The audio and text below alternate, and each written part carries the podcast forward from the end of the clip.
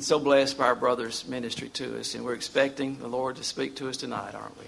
Let us ask His blessing. Now, Lord, this is your word and your time, and you brought us to this very place, this very hour. Bless our dear brother. Put your hand upon him. May he speak with power and authority. Bless us, we pray, in Jesus' name. Amen. I invite you to turn to the Old Testament book of Exodus, chapter 20. Exodus chapter 20. And I want to preach to you tonight about the law of God.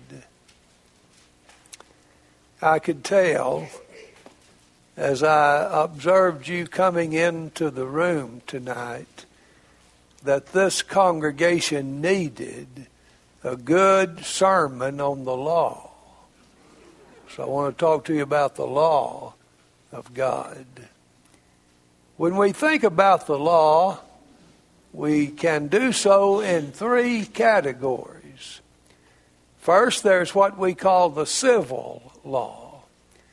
And this is how God related to the national life of Israel. And then there's what we call the ceremonial law. And this is how God regulated the religious affairs of the Israelite people. And thirdly, there's what we call the moral law of God. And this is how God relates to all men of all ages. Now, it is a great privilege for me to declare that the civil law and the ceremonial law of the Old Testament have been nailed to the cross of Jesus. And they are no longer binding upon the people of God. Hallelujah.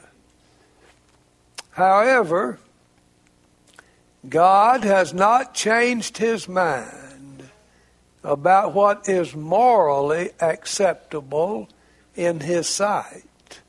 Consequently, the moral law of God is still very much in effect.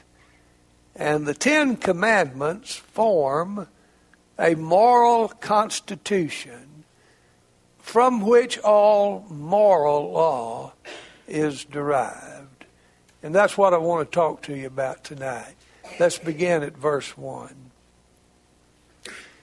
And God spake all these words, saying, I am the Lord thy God, which have brought thee out of the land of Egypt, out of the house of bondage. Thou shalt have no other gods before me. Thou shalt not make unto thee any graven image, or any likeness of anything that is in heaven above, or that is in the earth beneath or that is in the water under the earth. Thou shalt not bow down thyself unto them, nor serve them. For I, the Lord thy God, am a jealous God, visiting the iniquity of the fathers upon the children, unto the third and fourth generation of them that hate me, and showing mercy unto thousands of them that love me and keep my commandments. With laborious effort, I have sought to reduce this sermon down to the customary three points and a poem. I've tried really hard. And I've gotten it down to just six points. And I feel good about my efforts. So, without any further ado, here is point number one. I want you to see what I shall call the preamble to the commandments. And I want to point out two things. One, I want you to see the God of excellent greatness the text says, and God spake all these words. The one who is about to speak, the one who is about to establish a moral standard, a criteria by which all men shall be judged, is the excellent, eternal, effulgent God. The one who is about to speak is none other than the sovereign, superlative, self existing God. These are not going to be suggestions for our consideration. These are not going to be recommendations for our approval. These are the words of God, the God of excellent greatness. Number two, I want you to see the God of electing grace. Listen to it. I am thy God. I brought thee out of the land of Egypt, out of the house of bondage. Do you remember what God said about his choice of the Israelite nation? He said, I did not choose you because you were great among the nations. On the contrary, you were the least among the nations. I chose you because I loved you. And because I loved you, I brought you out of Egypt's land into the land of milk and honey. Well, glory, glory. What God has done corporately for Israel, God has done personally for me. Now, I might not look like all that much to you, but I am somebody. It's not just because I'm a Razorback from Arkansas. It's because the God of excellent greatness has singled me out and set me up to be the object of his divine affections. Herein is love, not that you loved me, but that I first loved you. The God of electing grace. Now, here's the second item in the sermon. I want you to see the principles. There are two of them. One, thou shalt have no other gods before me. And two, thou shalt not make unto thee any graven image, and bow down thyself unto them. The first tells us whom to worship. The second tells us how to worship. We are to worship God alone, and we are to do so in spirit and in truth. Now, our Catholic and Episcopalian neighbors tell us that when they bow before their images in worship, that they look beyond the images unto the substance of their worship. If in charity we grant them that, we must still occasionally remind them that they violate the second commandment. The commandment does not say, Thou shalt not bow down thyself unto them unless you look beyond the image unto the substance. It says, Thou shalt not bow down thyself unto them, period. I grew up in Jasper County, Mississippi.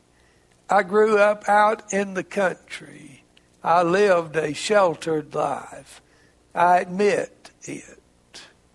To my knowledge, no one in our area ever cut down a tree and with part of the wood built a fire uh, to warm themselves by or to cook their food upon and then with the stock, the trunk of the tree, formed and fashioned an idol eyes but unable to see, ears but unable to hear, a mouth but unable to speak, feet but unable to go, and then bowed themselves down before it in worship.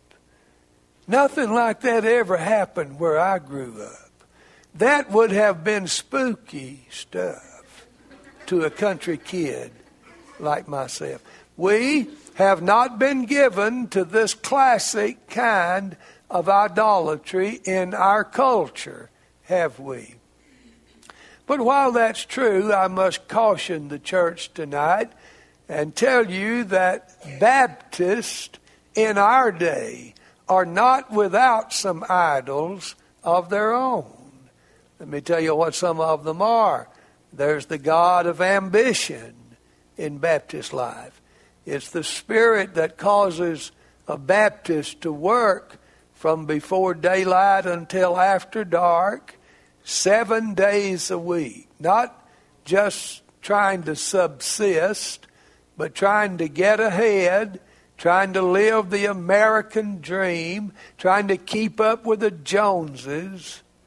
And consequently, they sacrificed children for commerce and family for finances, and posterity for prosperity, and it's idolatry. And then there's the God of appetite. Are you aware that eating out has surpassed baseball as the great American pastime? And a lot of Baptists will drive a hundred miles and spend a hundred dollars if the word comes that a new five star restaurant has opened up. But a lot of these same Baptists won't give $25 to the cause of foreign missions, and it's idolatry. And let me tell you, there's the God of academics in Baptist life, the Spirit that causes one Baptist to look at another and say, I know. But you don't, and I'm not telling. I sat in a banquet hall in Louisville, Kentucky, with trustees and professors and administrators for the seminary. And the question was broached to the professor at our table Do you, sir, believe in the historicity of the first 11 chapters of the book of Genesis. And he said, Oh my, yes. But then the question was narrowed a bit. But do you, sir, believe that Adam and Eve were real historical people, created directly by the agency of God the progenitors of the human race. And he said, Oh, no, I don't believe that. I believe, said he, that Adam, spoken of in the book of Genesis, refers not to one man, but to many men and many women.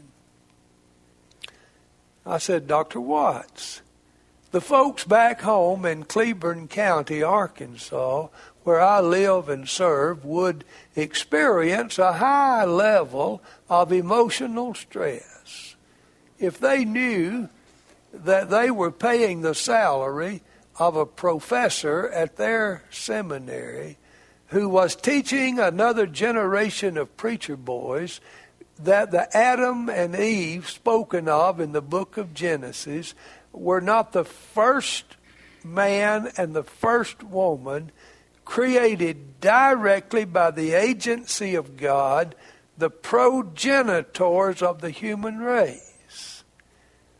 And he responded, Brother Miller, the average Baptist back home sitting out on the front porch in the rocking chair does not possess the acumen to understand the nuances of theology, nor are they capable of articulating theology. Well, now you folks don't know me all that well, so I'm going to tell you that did not set well with this country preacher from Arkansas.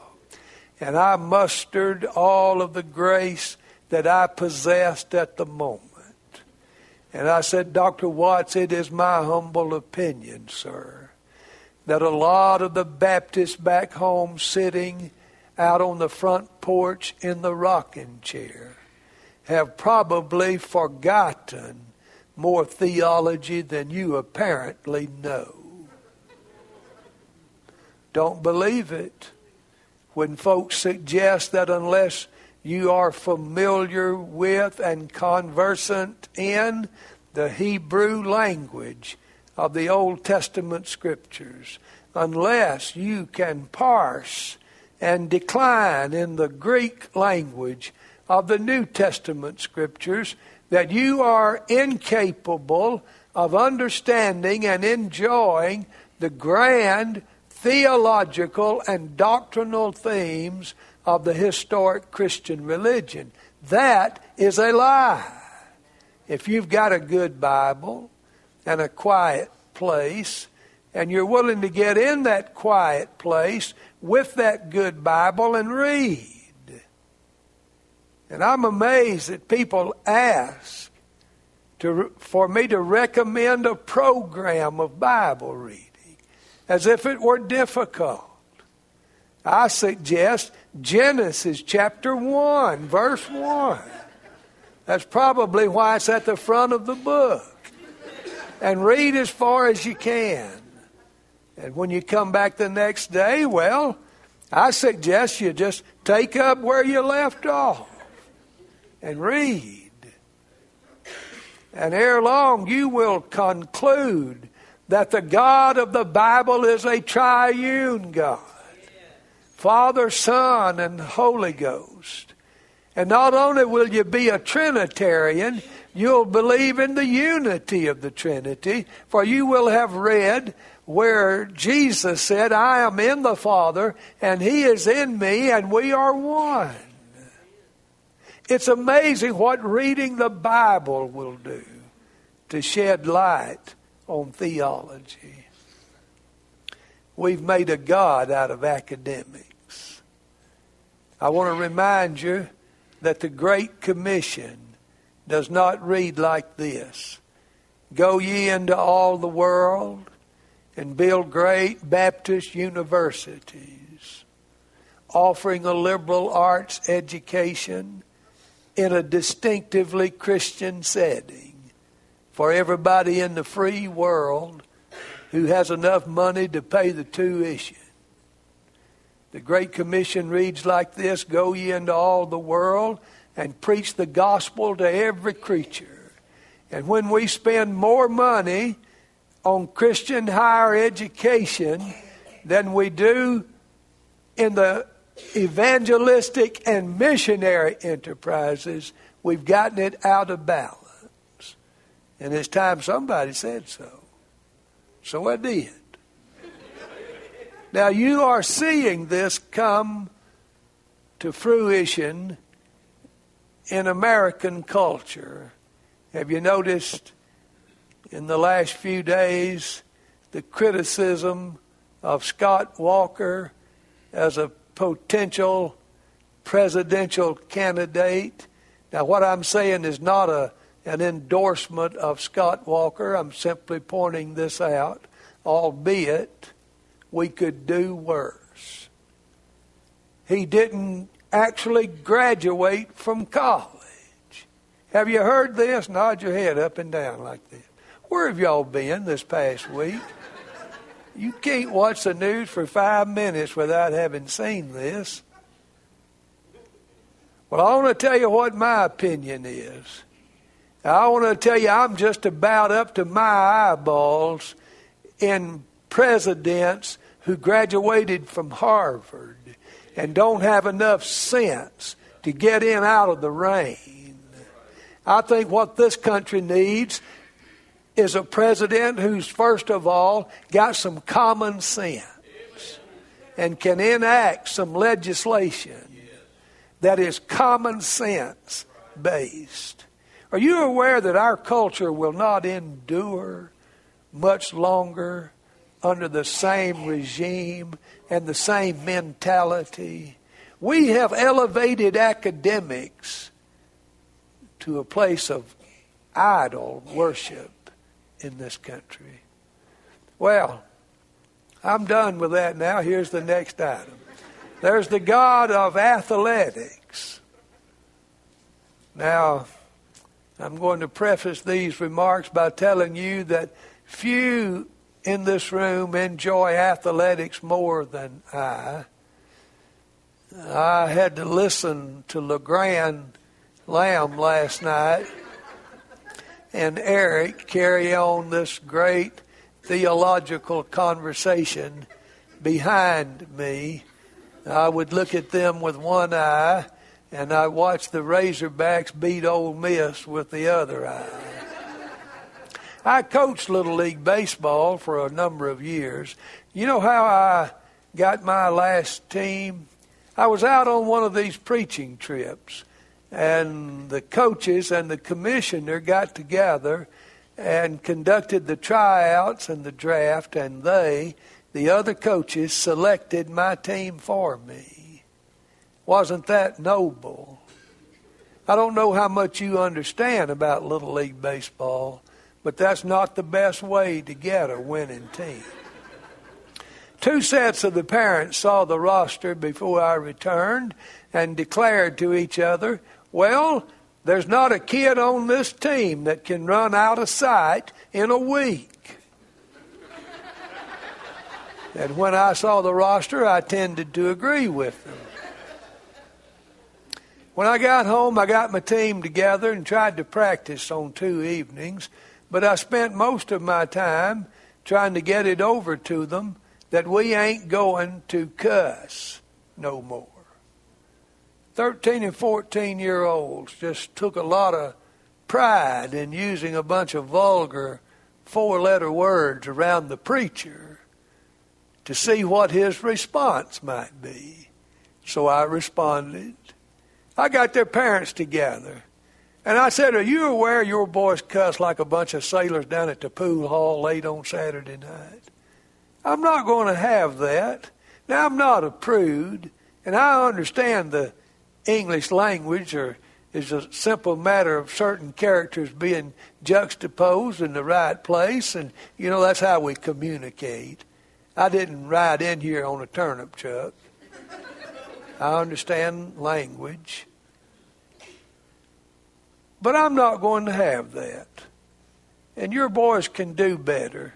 So now what I want you to do is take your boy home and sit down at your breakfast bar and you straighten him out.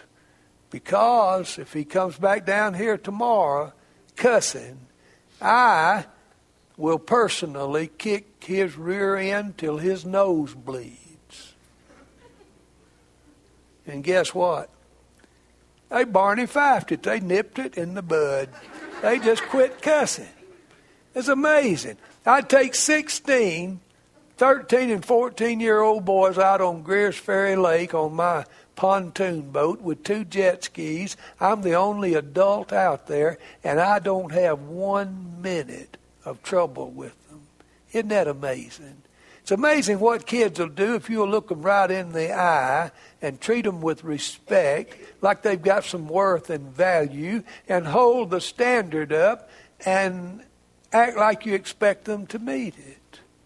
Well, I told them, they say you can't run out of sight in a week, and I don't know how to solve that. You can't coach speed. But I've come up with a with a program. You're going to learn how to hit the ball so far. You won't have to run as fast.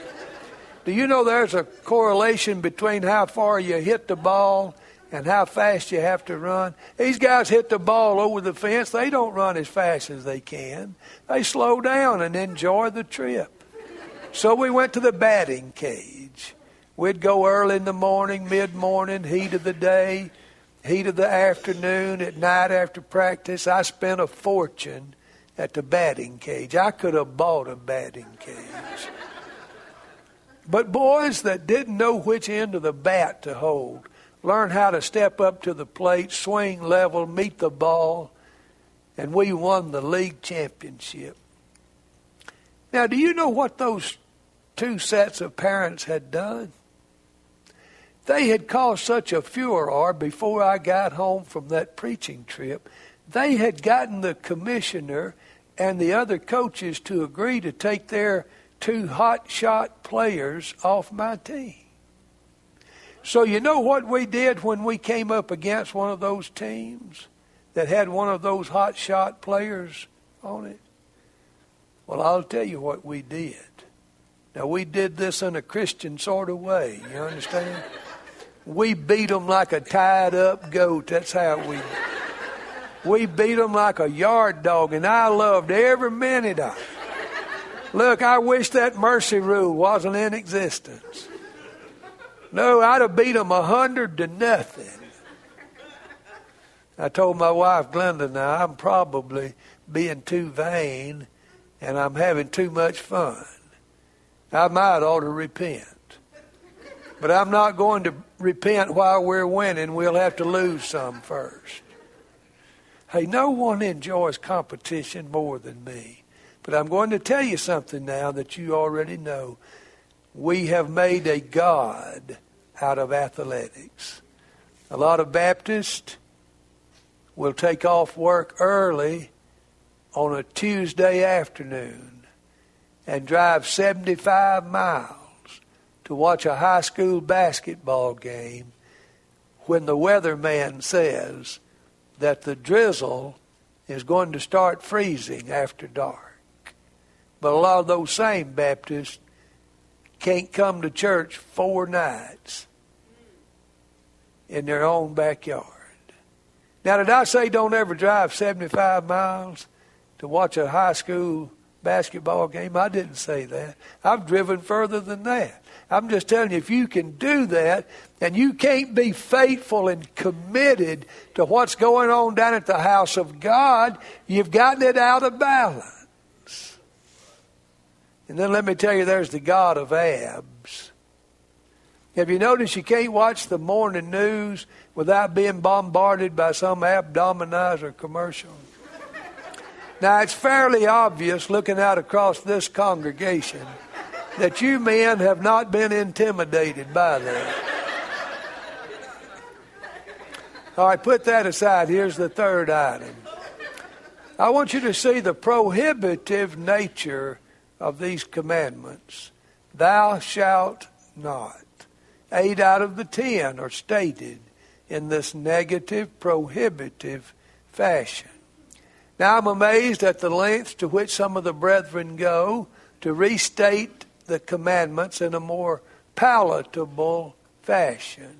If you didn't know better, you might think, listening to them, that the God of excellent greatness should have attended a modern day church growth seminar to learn how to eliminate the negative and accentuate the positive. I like that little plaque on the wall at the Cracker Barrel.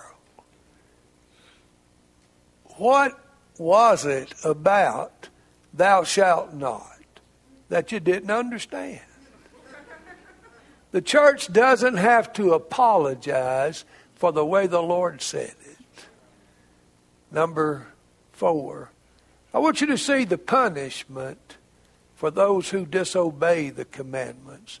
I, the Lord thy God, am a jealous God visiting the iniquity of the fathers upon the children unto the third and fourth generation of them that hate me.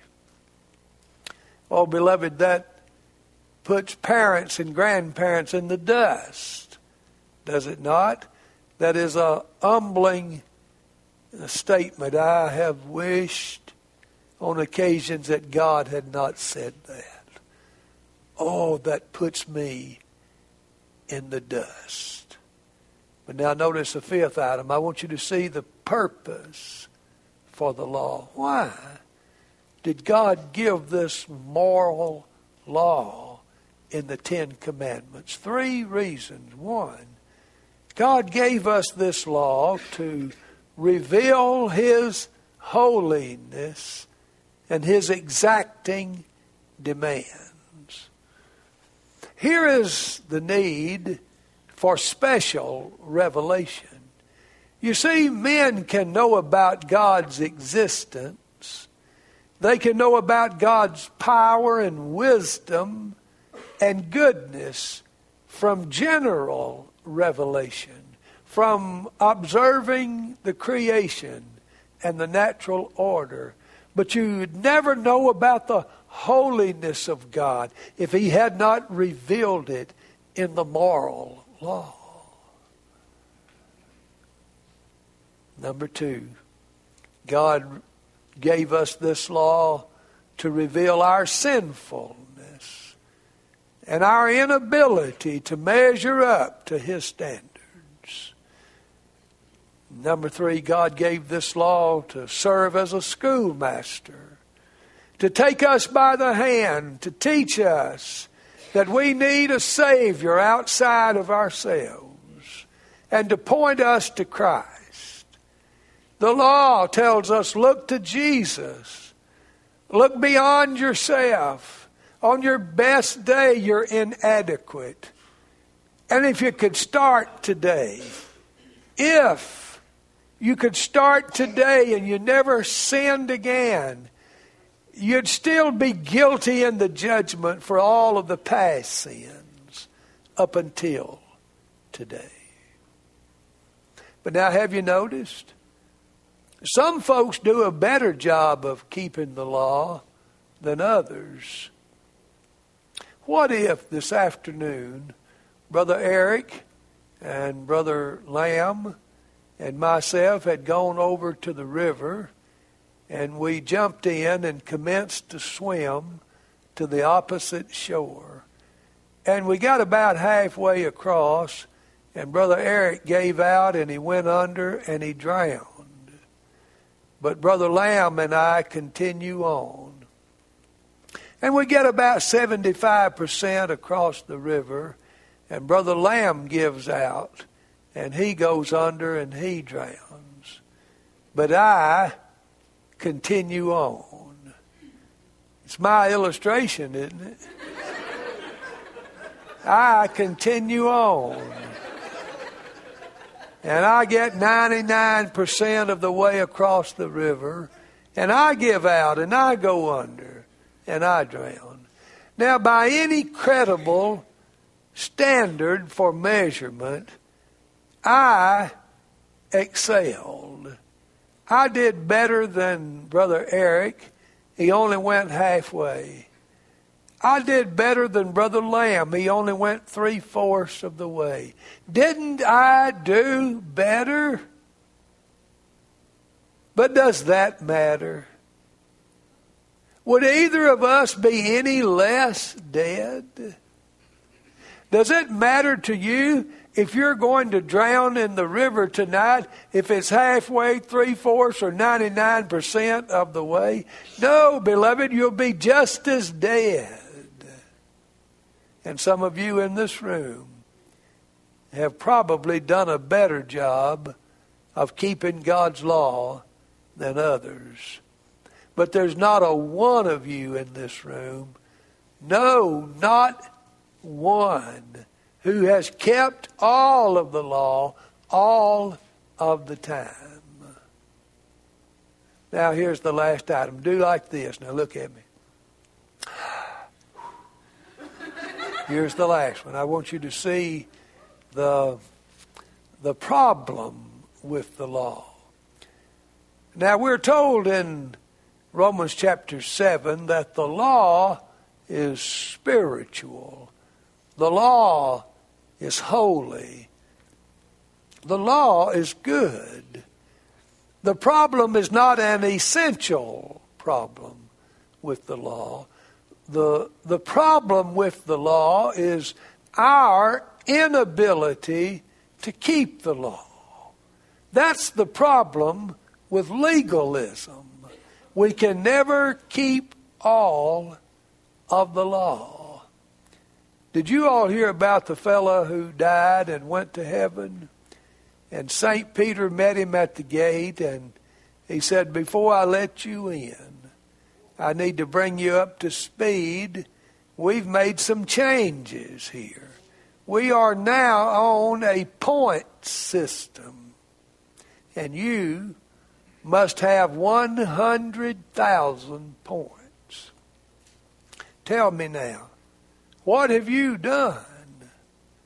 And with some confidence, he said, I have been a member of the Glen Iris Baptist Church for 50 years. And St. Peter said, That is wonderful. That is worth two points. And the man said, Now, St. Peter, let me see if I'm understanding you. I've got to have a hundred thousand points and I was a member of the church for 50 years, and that's only worth two points? Is that what you're telling me? And St. Peter said, That's right. What else have you done? And the man said, Well, St. Peter, I was a deacon in the Glen Iris Baptist Church for 25 years. And St. Peter said, That is wonderful. That's worth two more points. And the man said, St. Peter, I went to all those deacons' meetings. I looked at all those financial reports, fired all those preachers, and you're telling me that that's only worth two points? And St. Peter said, That's right. What else have you done?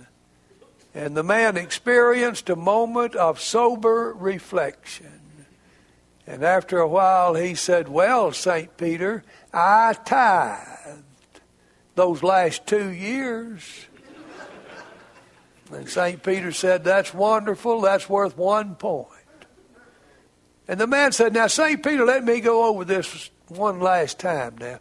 You're telling me that I've got to have a hundred thousand points.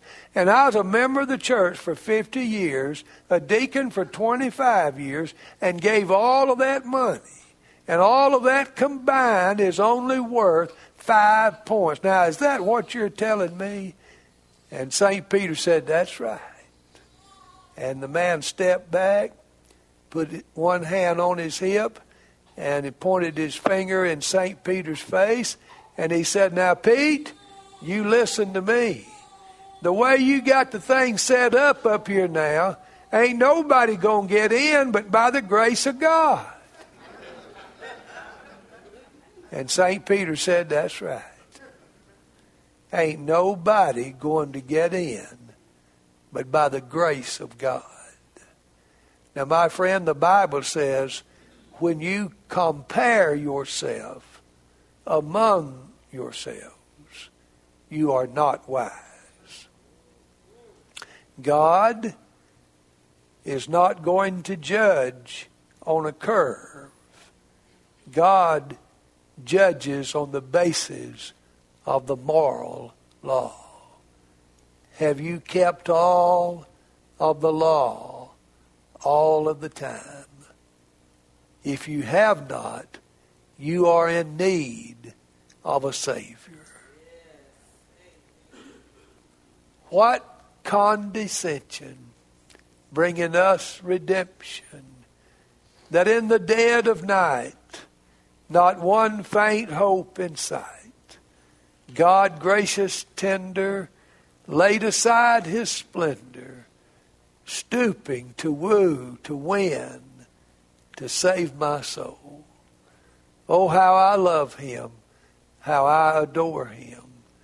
The great Creator became my Savior, and all God's fullness dwelleth in him. Don't look to the law Look to Jesus and be ye saved. Let's pray together. Our Father, it is our humble prayer that the law of God would have its perfect work in the hearts of these who are present in the room.